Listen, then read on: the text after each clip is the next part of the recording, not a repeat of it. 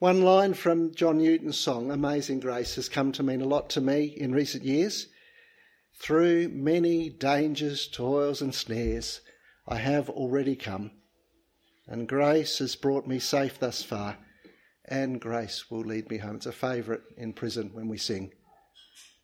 As I've read these chapters in 1 Samuel, and we're not just looking at chapter 24, in fact, uh, I was given chapter 22 from verse 6 right through to the end of chapter 24. So it's going to be a long day. well, this, uh, through many dangers, toils, and snares, that really sums up uh, what David goes through at the hands of Saul. And we may not have a King Saul relentlessly pursuing us, but we are pursued by the same enemy that fed Saul's rage. An enemy who would love to put us out of action. If we don't know it, we need to know it. There is a relentless spiritual battle being waged against God's people. We are not wrestling with flesh and blood. But we're wrestling with principalities and powers in heavenly place. There is a spiritual battle. We meet it sometimes in our workmate, or in our boss, or in our wife, or in our children, and certainly in ourselves. And it's real. So I think there's some helpful encouragement in these chapters for when we feel harassed and disheartened by the intensity of the battle. Now remember, David is heading towards the throne. So are we. If we endure, we shall reign with him. God had chosen David to reign over Israel. He's the king in waiting. And in a sense, we are also kings in waiting.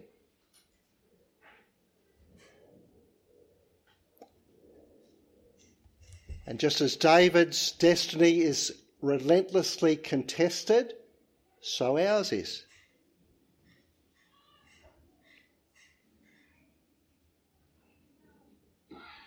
And just as David, and you, we don't read it in these chapters in 1 Samuel, but read some of the Psalms to, to discover the way David, you, you know, you can read it and you can, you can miss the, the, the heart struggle that David is going through. But when you read the Psalms that he wrote out of these experiences, then you can understand the way in which he constantly went to the Father, went to God, cried out in his pain, in his fear, and was heard and was delivered and was strengthened. And we too are called. We have a, a great throne of grace. For every trial, grace has brought me safe thus far. Grace will lead me home. One thing David learnt is that um, it didn't mean that the fact that God was his deliverer didn't automatically solve all his problems.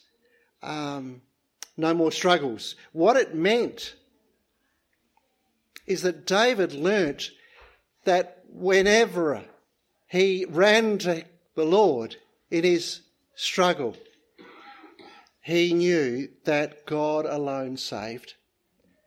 Salvation belongs to the Lord, that he is a strong deliverer. When the righteous cry for help, the Lord hears and delivers.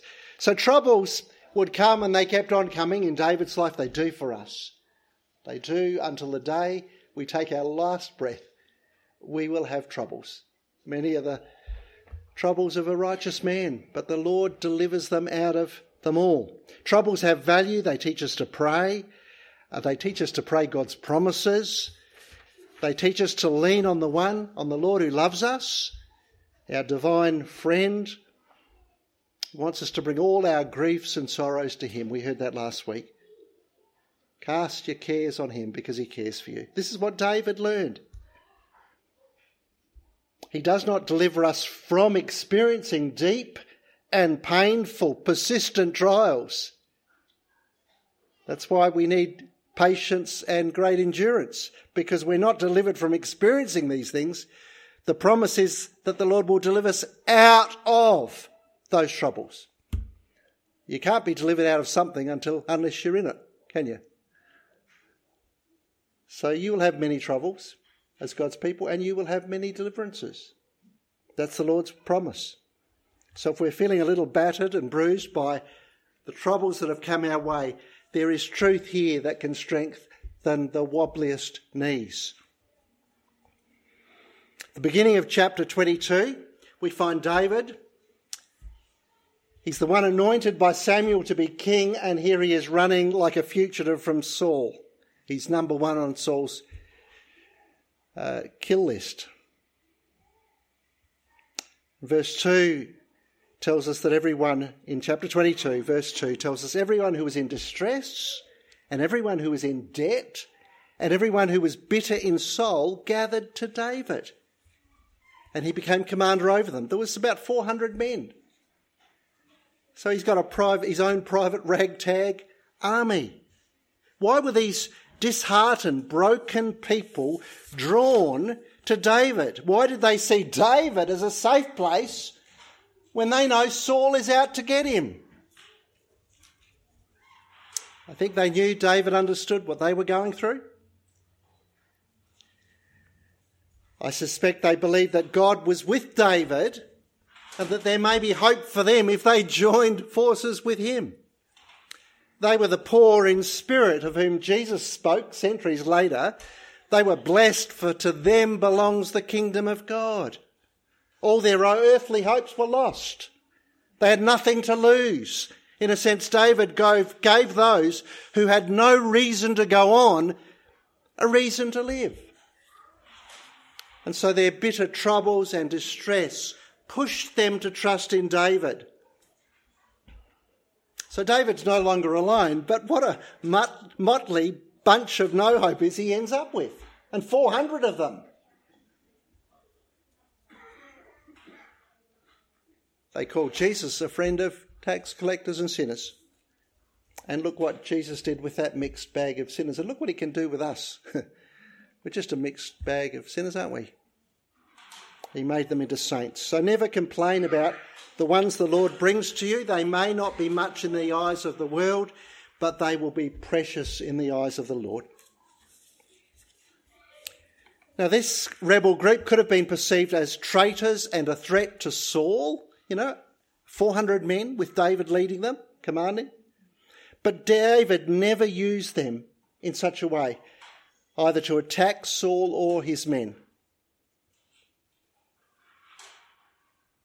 It would have actually been easier for David if he didn't have this 400 mob with him.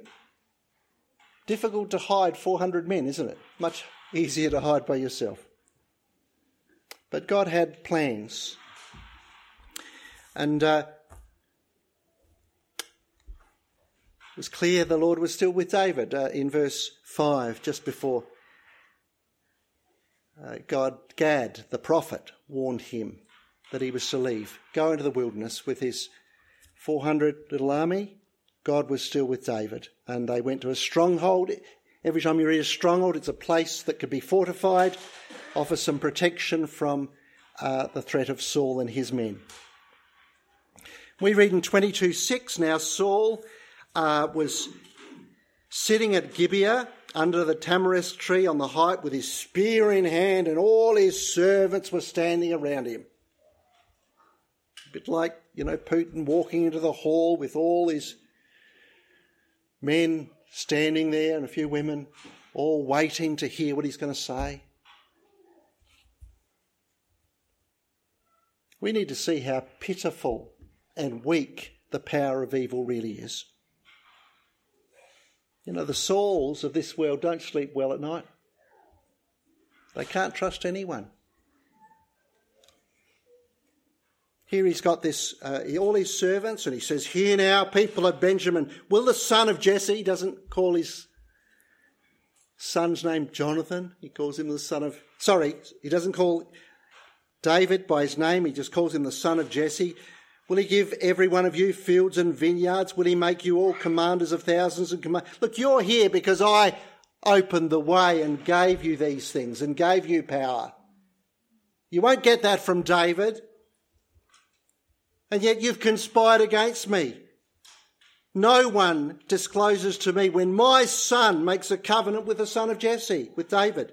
None of you is sorry for me or discloses to me that my son, has stirred up my servant against me.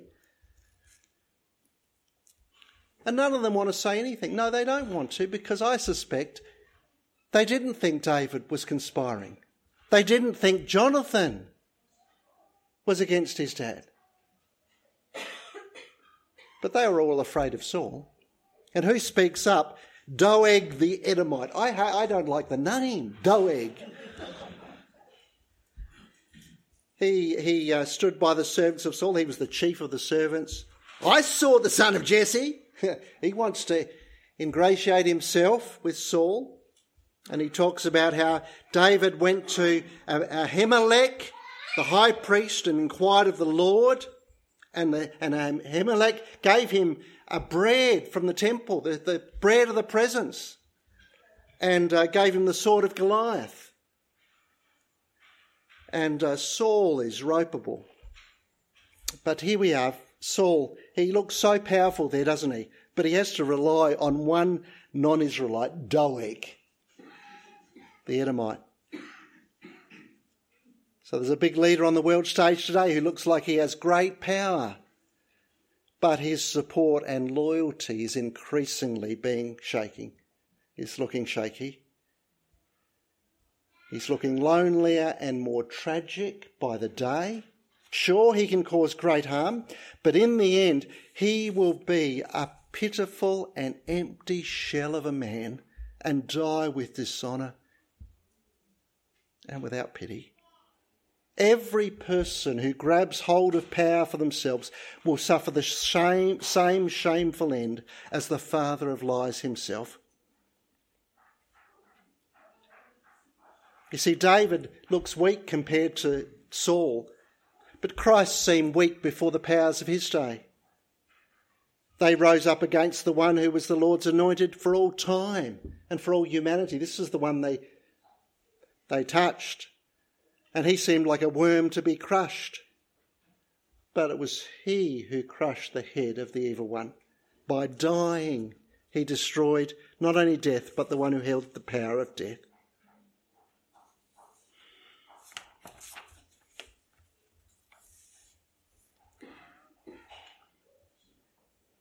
We need to see through the bluff and realise how insecure the powers of evil are.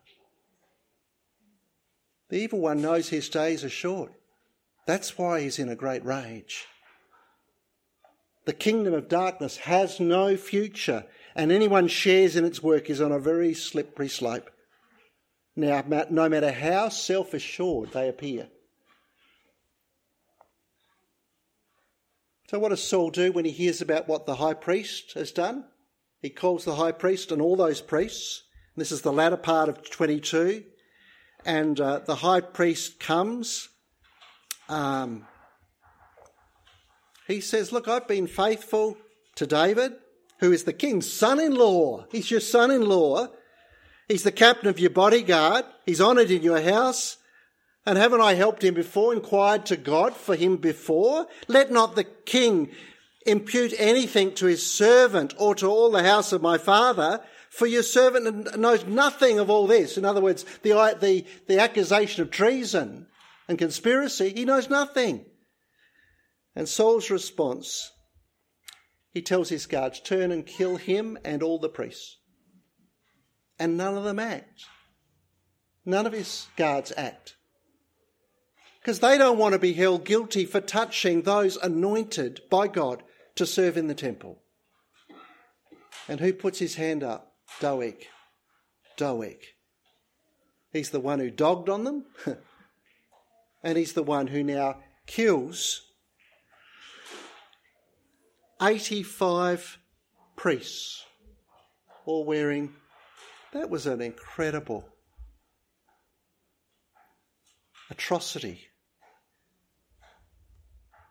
And Saul, this powerful Saul, just has one Edomite, not an Israelite, who'll do his bidding. That's all. He's weak. Oh, he looks powerful, killing all his enemies. And then he turns on the town of Nob, which is the city of the priests, and kills all the, the rest of them, women and children and animals. And it's a massacre. And uh, one person, one person escapes. One of the priests escapes, and uh, and goes to David. And and David feels heart stricken. He feels he feels responsible for their death because he went to the priest and he'd seen Doeg there, and he thought Doeg's going to dog on me, and he did.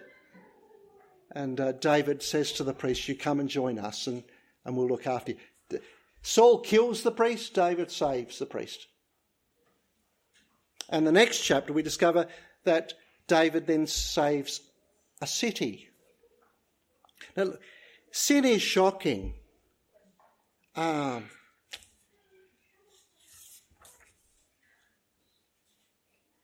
we're, we're hearing on a daily basis the horrors of this the war in Ukraine. And it can knock our confidence in God when we're faced constantly uh, with the evil that has been that is at work in this fallen world. Now, there are wars all the time, but this is a war in Europe, and we are faced with it, and it's a it's a big thing. Uh, we can be shocked by how cruel sin can be. Grant often quotes that saying, a mild, preaching is a mild mannered man encouraging mild mannered people to be more mild mannered. Is that our gospel? Is that the word of God? Well, you wouldn't get that mild mannered word from this passage, would you? We're confronted with the horror when a man who'd been chosen to be king over his people, over Israel, turns into a monster. I'm talking about Saul. But then it may be that we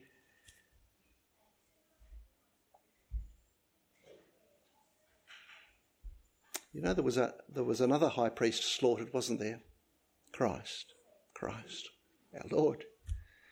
Slaughtered by those who claim to be God's people and leaders of God's people. Using by the hands of lawless men, yes, just like Saul used Doeg, they used the Romans, but they slaughtered our dear high priest of love. What a, what a shock that they should crucify the Holy Son of God. I've been blessed to read the biography of Festo Kivengere, a Ugandan evangelist. Amazing story. And uh, he, he was in, there in a time of great revival in Uganda, but he didn't want anything to do with it. He'd, he'd, he'd been in the church, but he decided that uh, the world's pleasures looked more appealing, and so he gave himself to the world's pleasures fully. And then a friend of his who didn't want to know anything about God came to Christ.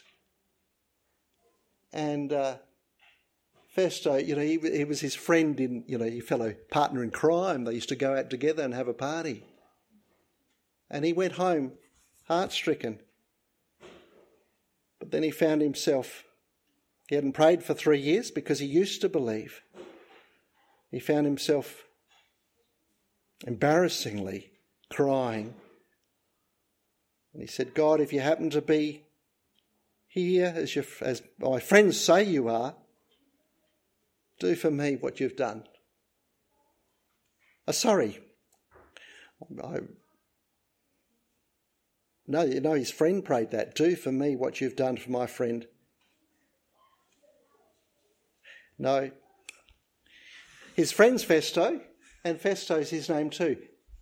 His name's Festo Kivengere, and he had a friend, Festo. And uh, he said, Do for me what you've done to my friend Festo. Do for this Festo what you've done for my Festo. I've got it right now. And the answer came suddenly as if in a vision. In front of me was Jesus hanging on the cross, as clear as anything I'd ever seen with my physical eyes. He was shattered. I did not just see a helpless human being hang on the cross like a criminal. I saw my God slaughtered for my sin. It was shattering because it was as if he was saying, This is how bad you are. The realization engulfed me. He was shocked, not just by evil out there, but by his own dark heart that should bring such a death to Christ. It was overwhelming to have the one I had done that to, to turn around and say, That is how much I love you. While you were careless, I still loved you. His eyes of infinite love were looking into mine. I shook my head. Lord, I whispered, you can't love me. I don't deserve it. I'm your enemy. I am rebellious. I've been hating your people. How could you love me like that? I'm the opposite to these Christians. In fact, I hate you, Lord. And Christ said, I love you this much. And that, of course, completely melted my heart. And I began to confess my sins and to seek forgiveness only to find that forgiveness had already taken place. I was forgiven. Guilt was no longer there. Isn't that wonderful?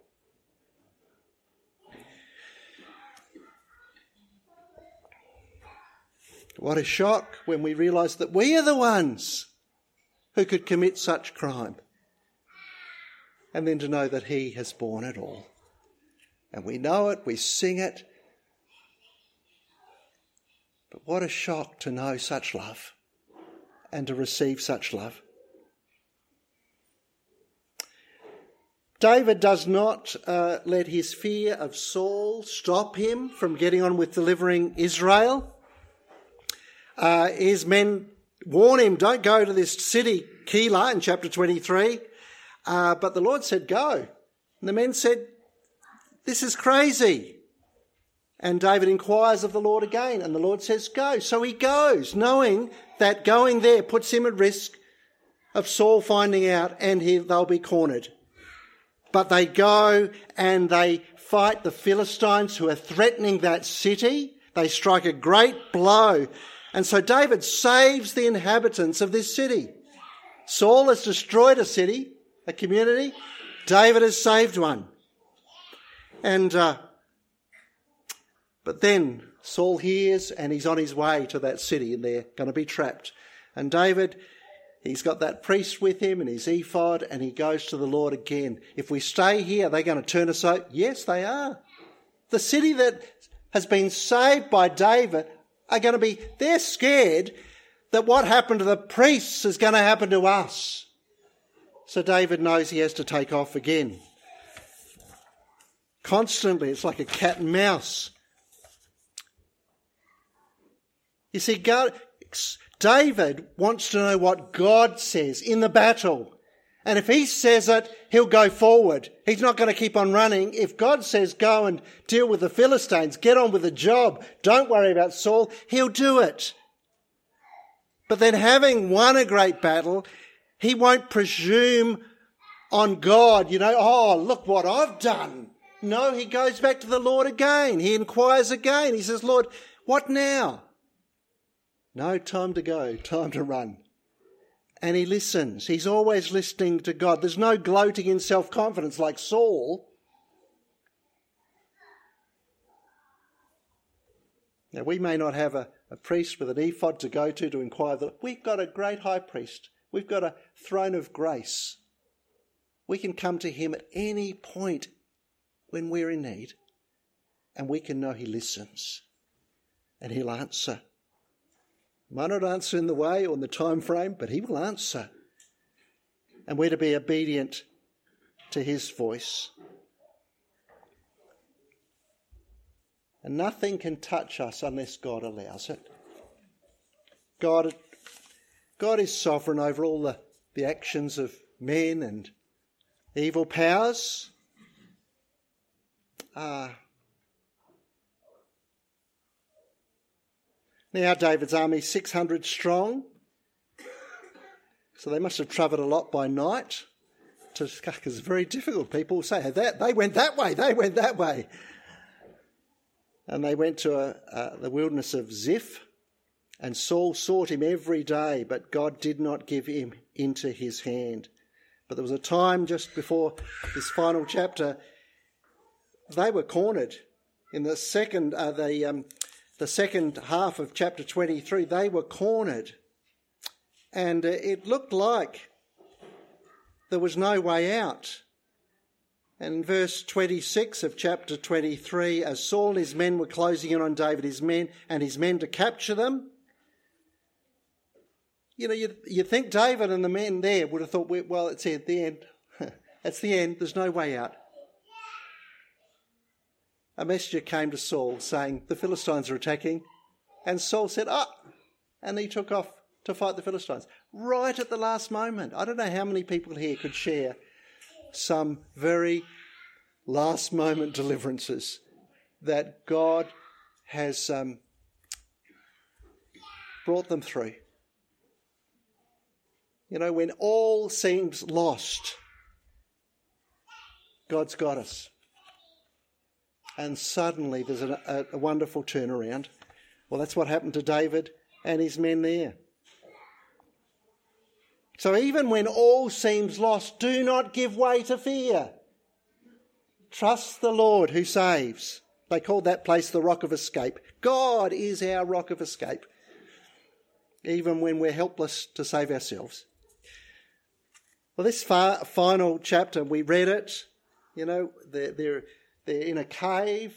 Uh, we don't know whether all 600 because there's a massive caves there, but it could have been David and some of his men. We don't know. But what we know is that there's David and his men hiding in a cave. And who walks in to relieve himself in the cave? King Saul. And David's men says, look what God has done. Wonderful provision. He's put Saul into your hands. Go and kill him. No, they don't say go and kill him. They say go and do what pleases. What is it? Well, I'll, I'll read it. Do to him as it shall seem good to you. But they're rubbing their hands because this, he's been at them for, for how long? I don't know. They've been running scared and hiding and living rough. Here's the opportunity, and God has provided it. And so we hear David goes up quietly, cuts a corner of the rope, and immediately his heart struck. Now, if I'd just snuck up behind the back door of the car at Buckingham Palace, opened the door, and just cut a little bit of Prince Charles, King Charles' coat off, not a big thing, is it? I'd be in trouble, wouldn't I? I'd be in jail. But this is the this is the Lord's anointed. Saul was God's anointed, and uh, the Lord forbid that I should do this thing to my Lord. The Lord's to put out my hand against him, seeing he's the Lord's. So David came back to the men, and they said, "What did you do? Just a bit of the robe? You're kidding!" And it actually says it says he persuaded his men and did not permit them to attack, but it actually it actually the, the Hebrew, it says literally, he, David tears into his men. That's the Hebrew. It's very strong. In other words, he fiercely defends the life of Saul and demands that no one touch him. So they would have been angry and uh, confused as to what, what David is doing. I don't know. I can remember a moment, and it was an amazing moment in my life.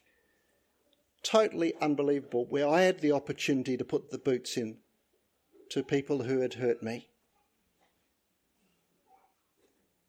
And I wanted to. And I tell you, it was the Lord who kept me quiet. Because I know my flesh. Now, I don't know whether you've ever experienced like that, but you see, what seems like a providential opportunity to get back at those who've done you harm. And it's from God. He brought the man into the cave. He put the pressure on his bladder. That was not a green light to go and take out the king.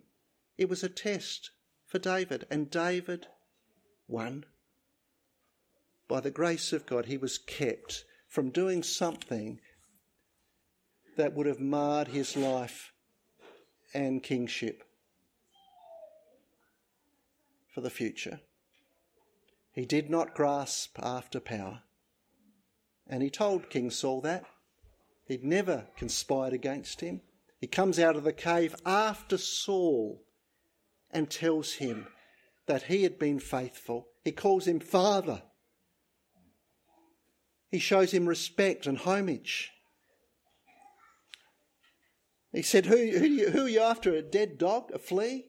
Our little army's no great threat to your huge army, thousands and thousands in Israel who could fight them.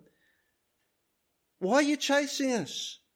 May the Lord judge between me and you and plead my cause and deliver me from your hand. And suddenly Saul, and if there's got some conscience there, maybe because he says, look, he says, is, he, is this the voice, is this, is this your voice, my son David? You're more righteous than I. You've pay, repaid me good, whereas I've repaid you evil. And you've declared this day how you've dealt with me in that you did not kill me when the Lord put me into your hands. For if a man finds his enemy, will he let him go away safe? So may the Lord reward you with good for what you have done. I know you'll be king. I know the kingdom of Israel shall be established in your hand. And he asked him to swear not uh, to cut him his offspring off and his house. And we're told Saul lifted up his voice and wept. It looks like Saul totally repented. Actually, no. Read on. we'll hear more. You know, David, David swore not to touch his house, but he went back to a stronghold with his men. David was, he was not an optimist, he was not a pessimist, he was real. He was trusting God, he did not trust Saul and he was right not to trust him. And we ought to have our eyes open in the world as Christians, full of grace, but, but wise as serpents, gentle as doves, but wise as serpents. I don't know what else I want to say because the time's gone. I know I had something here at the end that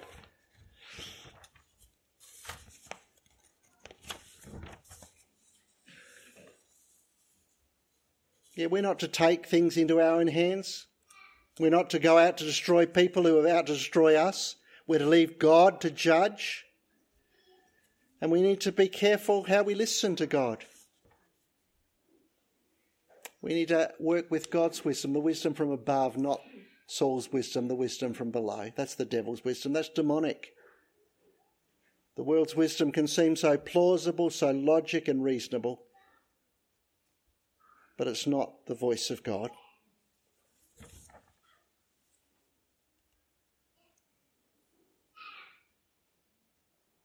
If we're asleep, then in a sense, the devil doesn't have to worry too much about us. He's already put us to sleep, put us out of action.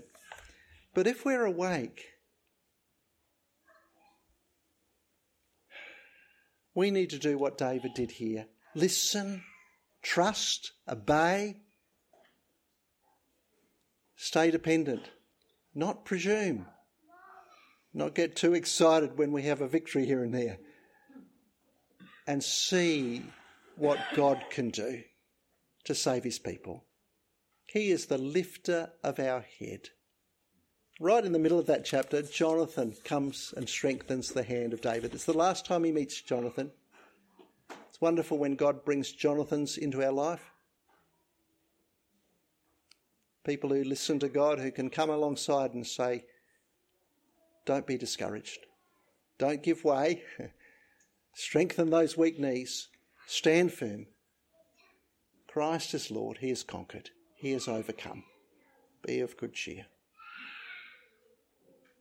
Amen. Dear Father, Lord, you are speaking to us in these days. Thank you for your eternal encouragement through these ancient stories of David's faith in the living God. You are the same living God, Father, and we stand in your Son, who is the, the greatest Son of David, and he has conquered. And so give us great courage and great expectation as we trust you in these days and see the works that you will do for your own glory.